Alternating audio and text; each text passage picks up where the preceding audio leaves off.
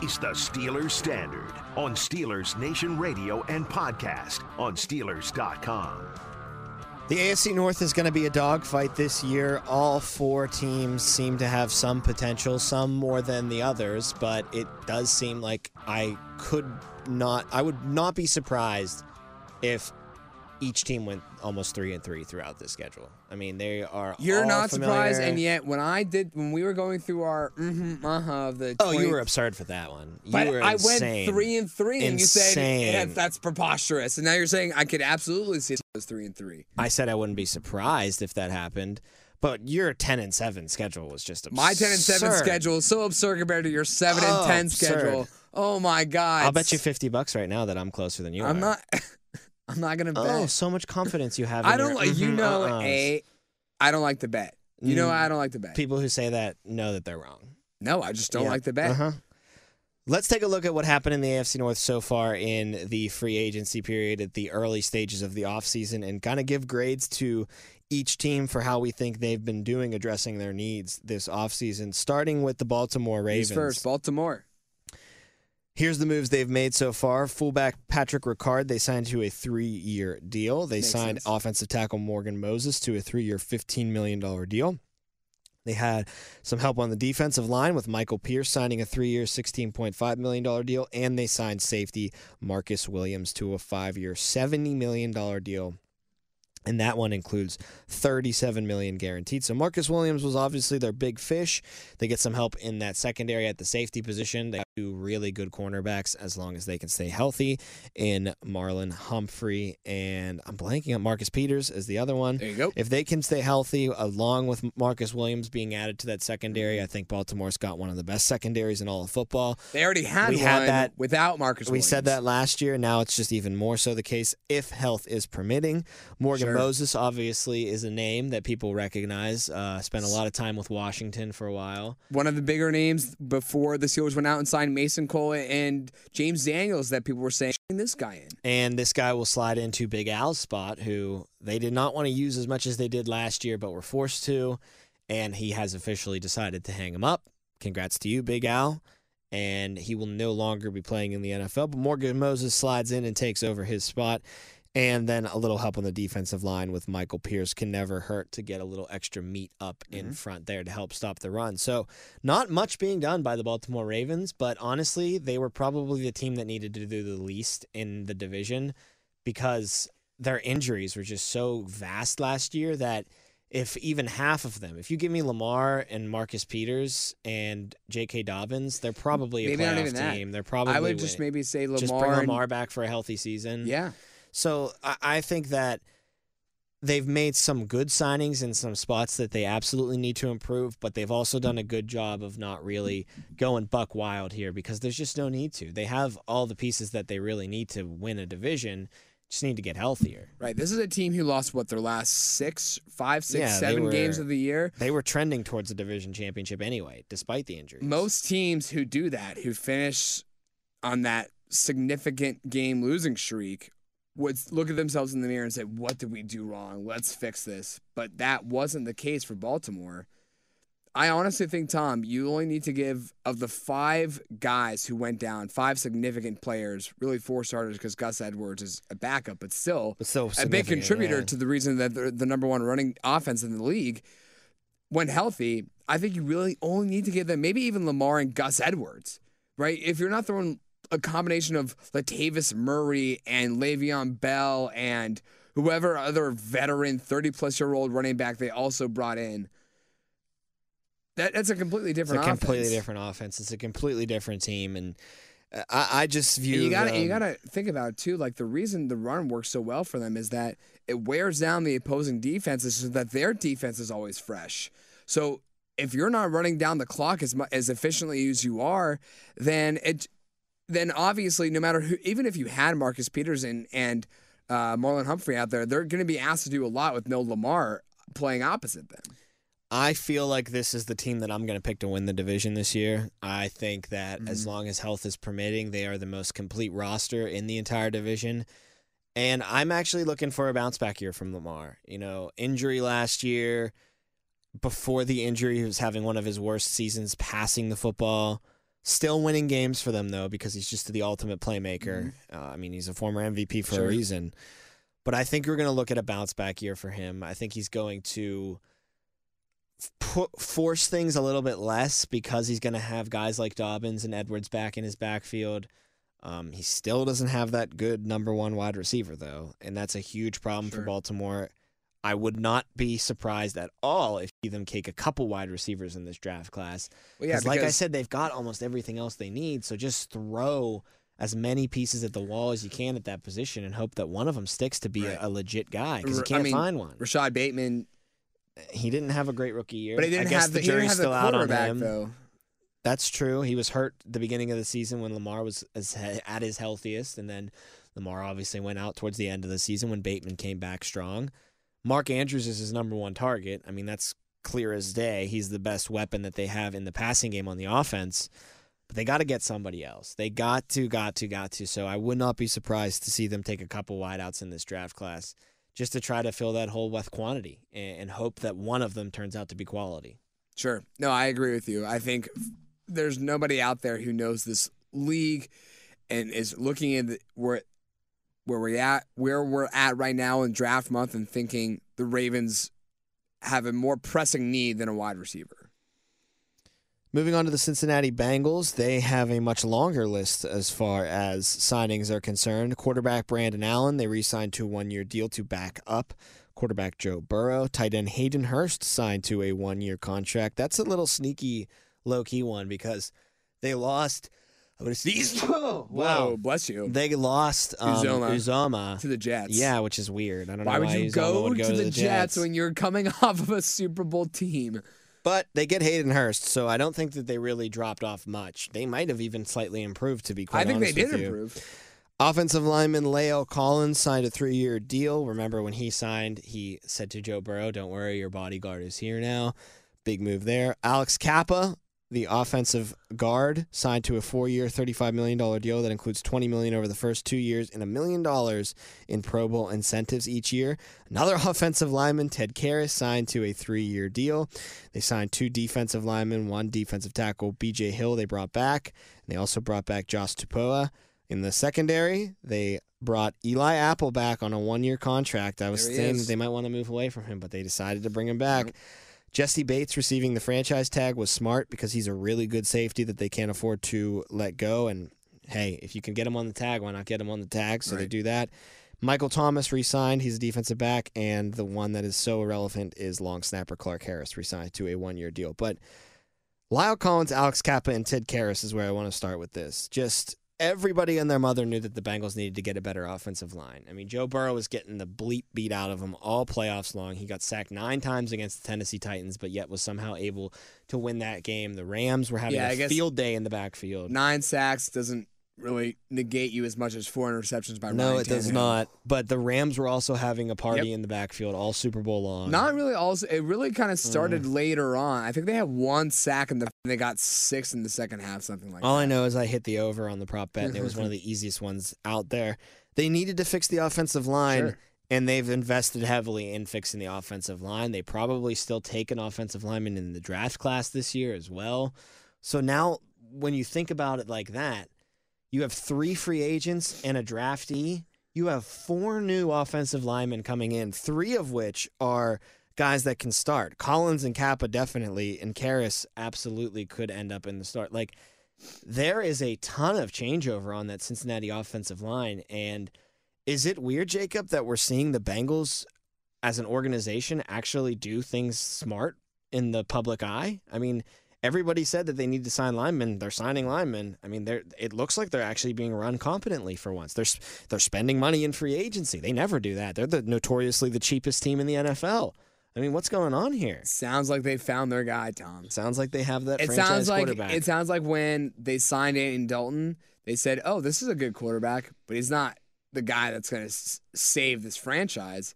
Seems like they have all the confidence in the world that Joe Burrow can take them to a Super Bowl any given year, but they just have to give him some help. And obviously, the biggest area of concern for them was the offensive line. I mean, we talk about pressing issues for each team. The Steelers had the secondary, specifically the strong safety, the wide receivers. the Baltimore Ravens, specifically just the receivers, the Cincinnati Bengals, specifically just the offensive line, it does seem like they're taking care of business. It does seem like they're taking themselves seriously. And like we said, they lose a piece, they bring a piece right back in to Mhm. replace him with tight end Hayden Hurst.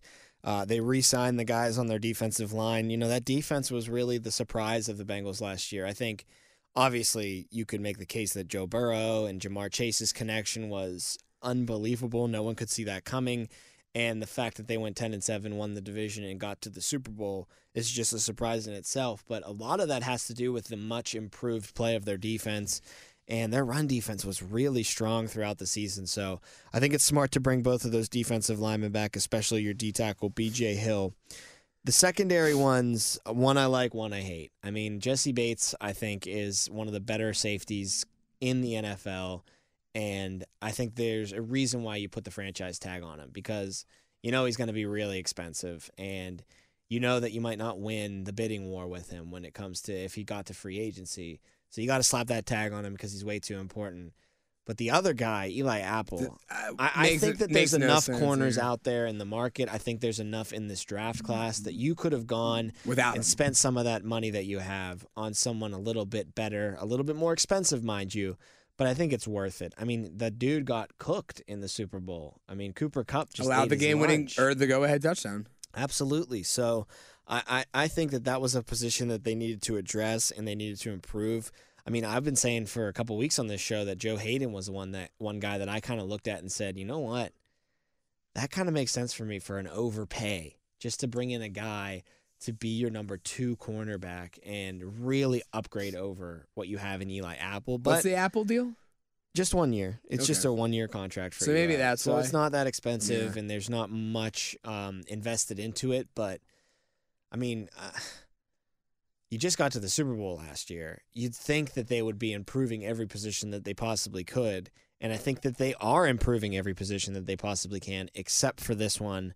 But if you were in the Bengals front office, you'd be arguing with me that you are because clearly they believe in Eli Apple and they think that he has at least another year's worth uh, of you can prove it to us to take a risk at. Right. And it's very possible they attack the cornerback position in the draft.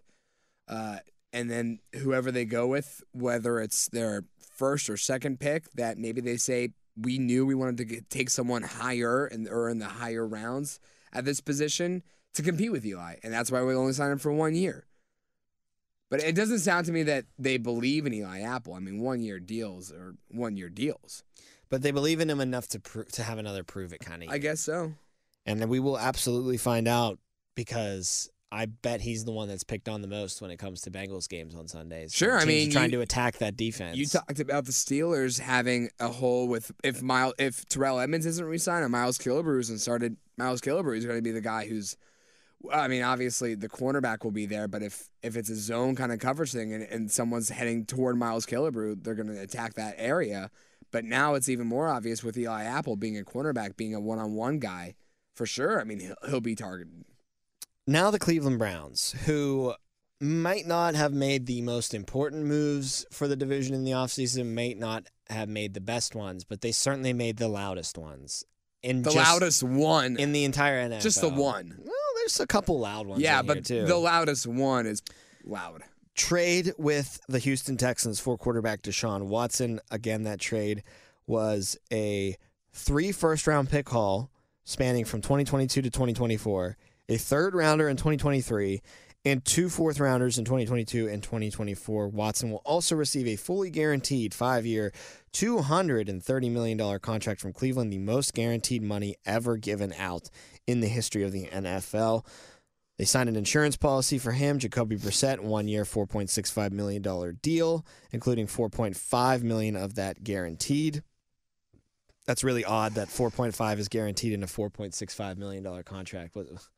What, are you, Bob Nutting? You can't, you can't, you can't give him the extra 15 million or $15,000 there? I don't know. But Jacoby Brissett comes in to back up and most likely start a couple games for them as well when Deshaun Watson is on suspension. Wide receiver Amari Cooper with the Dallas Cowboys It's for a loud. fifth round pick and a sixth round pick. It's loud, but I but compared to Deshaun Watson, it's just everything is going to be quieter. They also signed wide receiver Jakeem Grant to a three-year deal. Uh, tight end David Njoku was the lucky recipient of the franchise tag for the Cleveland Browns. Our old buddy Chris Hubbard, Mother Hubbard, signed in a free agent deal, re-signed with the Cleveland Browns. Another trade. They've been busy on the trade market. With the New England Patriots, they bring in defensive end Chase Winovich in exchange for inside linebacker Mack Wilson. They signed defensive tackle Taven Bryan to a one year deal. Anthony Walker, they re signed to a one year deal. Anthony Walker, I think, is one of the more underrated linebackers in the NFL. He's a tackling machine. So I think mm-hmm. that's a good re signing there for them. And they signed Corey Bojorquez, the punter, to a free agent deal. So starting at the top, obviously, with Deshaun Watson.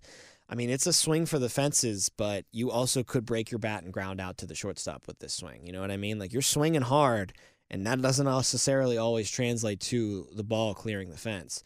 You're going to have to get through the suspension at 1st mm-hmm. That's obviously going to be coming down from the league. I'd have to imagine probably what post draft is when they'll they'll hand out that suspension because they don't want to do anything before the draft to kind of Put them in a over position. or yeah. just overshadow the draft. Yeah, like they want everybody eye on the draft. Look at Schefter, look at Kiper, like blah blah blah. Our draft is so great. And then on like a Friday at 5 p.m. after the draft, you come out with the four game, six game, whatever it is, suspension for Watson. So they're gonna have to weather that storm first.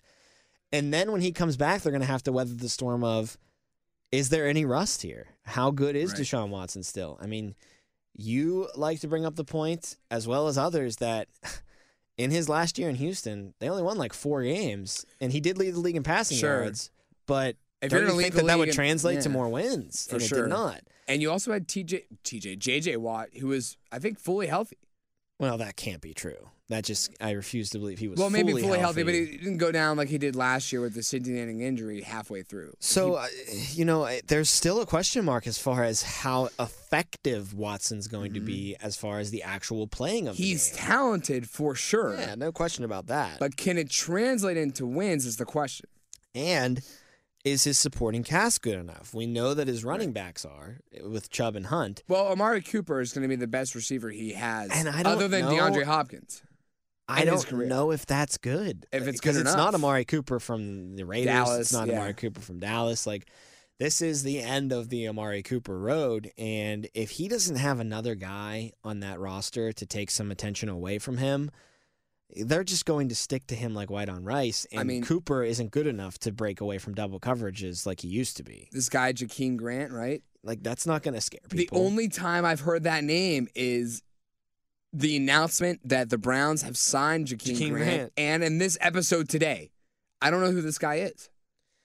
I think that if they don't bring in another wide receiver, you could find a scenario again where the Browns passing game holds them back, but for different reasons.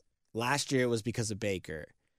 And this year it could be just because of a lack of weaponry, a lack of weapons for Deshaun to use. So when the running game gets stopped, and it will get stopped Sure. every once in a while, it just it happens. You can't just do what you want to do 17 weeks in the season and, and be successful at it.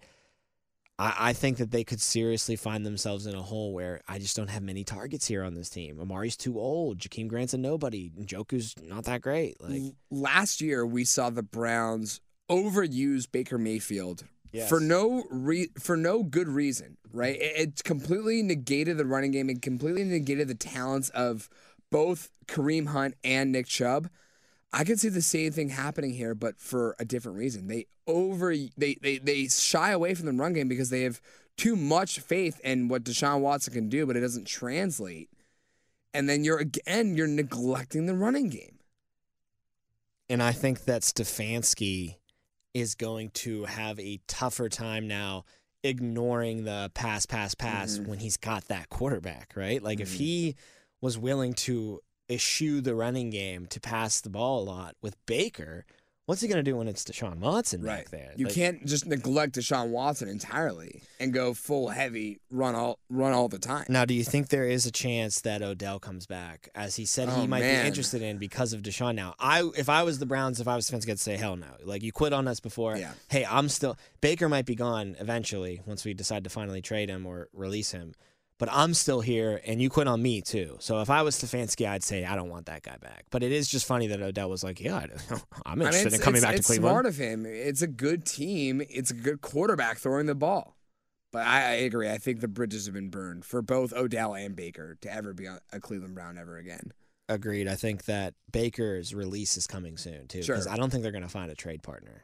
Because I think everybody's just going to wait him out. They're Yeah. going to say, Why "Why, would why would I trade you a Yeah, pick when I, you're not going to play him? What are you going to Yeah. do? Hold him on your roster for a year? That's stupid. no you're going to pay him 18 million dollars for nothing. Like, I know you're going to cut this guy soon. Mhm. So I think that's going to be coming soon. They'll they'll probably make a push on draft night. You know, call guys, see if they can get a desperate GM. Uh, trade us. Uh, you got all these picks here in the fourth round. Why don't you trade a couple of them to me, and then we, we will give you Baker. And I don't think anybody's going to end up biting. Finally, the Steelers, who signed and or added the most people as far Mhm. as AFC North teams are concerned this year. Uh, they entered Dwayne Haskins' contract. We know that. Signed Mitch Trubisky to a two-year deal. Re-signed Chuks to a three-year deal. Brought in James Daniels and Mason Cole, both on three-year contracts. In the linebacking room, they brought Genard Avery in on a free agent deal, which is a depth guy. Might not even make it out of camp. Myles Jack, two year deal. That is a starter right there. And they received the first right of refusal on a tender for Robert Spillane. Wow, they made a ton of moves, man. In the secondary, Maulet re signed to a two year deal. Levi Wallace signed to a two year deal. And Ahkello Witherspoon re signed to a two year deal. The secondary, Miles Killebrew at safety re signed to a two year deal. And Karl Joseph was signed to a free agent deal. Karl Joseph has kind of been sniffing around this team for a couple training camps and preseasons in a row. West Virginia product. He probably won't make it again either, but just another guy that you keep bringing Sure. in to add bodies to your team. And then finally, the kick returner slash wide receiver Gunnar Olszewski signed to a two-year, four point two million dollar contract. So I mean, a ton of moves from the Pittsburgh Steelers. I mean, more than you It's- ever see them. But not only are they signing a lot of guys, they're not spending a ton of money doing it. So they're getting a lot of bodies on a decent price, and they're using cap space, but not all the cap space. Don't space. they still have like 14 million, Something like that, dollars which- left? I wouldn't be surprised. Obviously, you need some of that, like about what five million or so to sign all your fr- rookies that you Yeah. draft. I wouldn't be surprised if Colbert walks into the season with like 10 million, 9 million in his pocket. We know he likes to keep a couple million in his pocket in the season so that he can have flexibility making a move if he has to.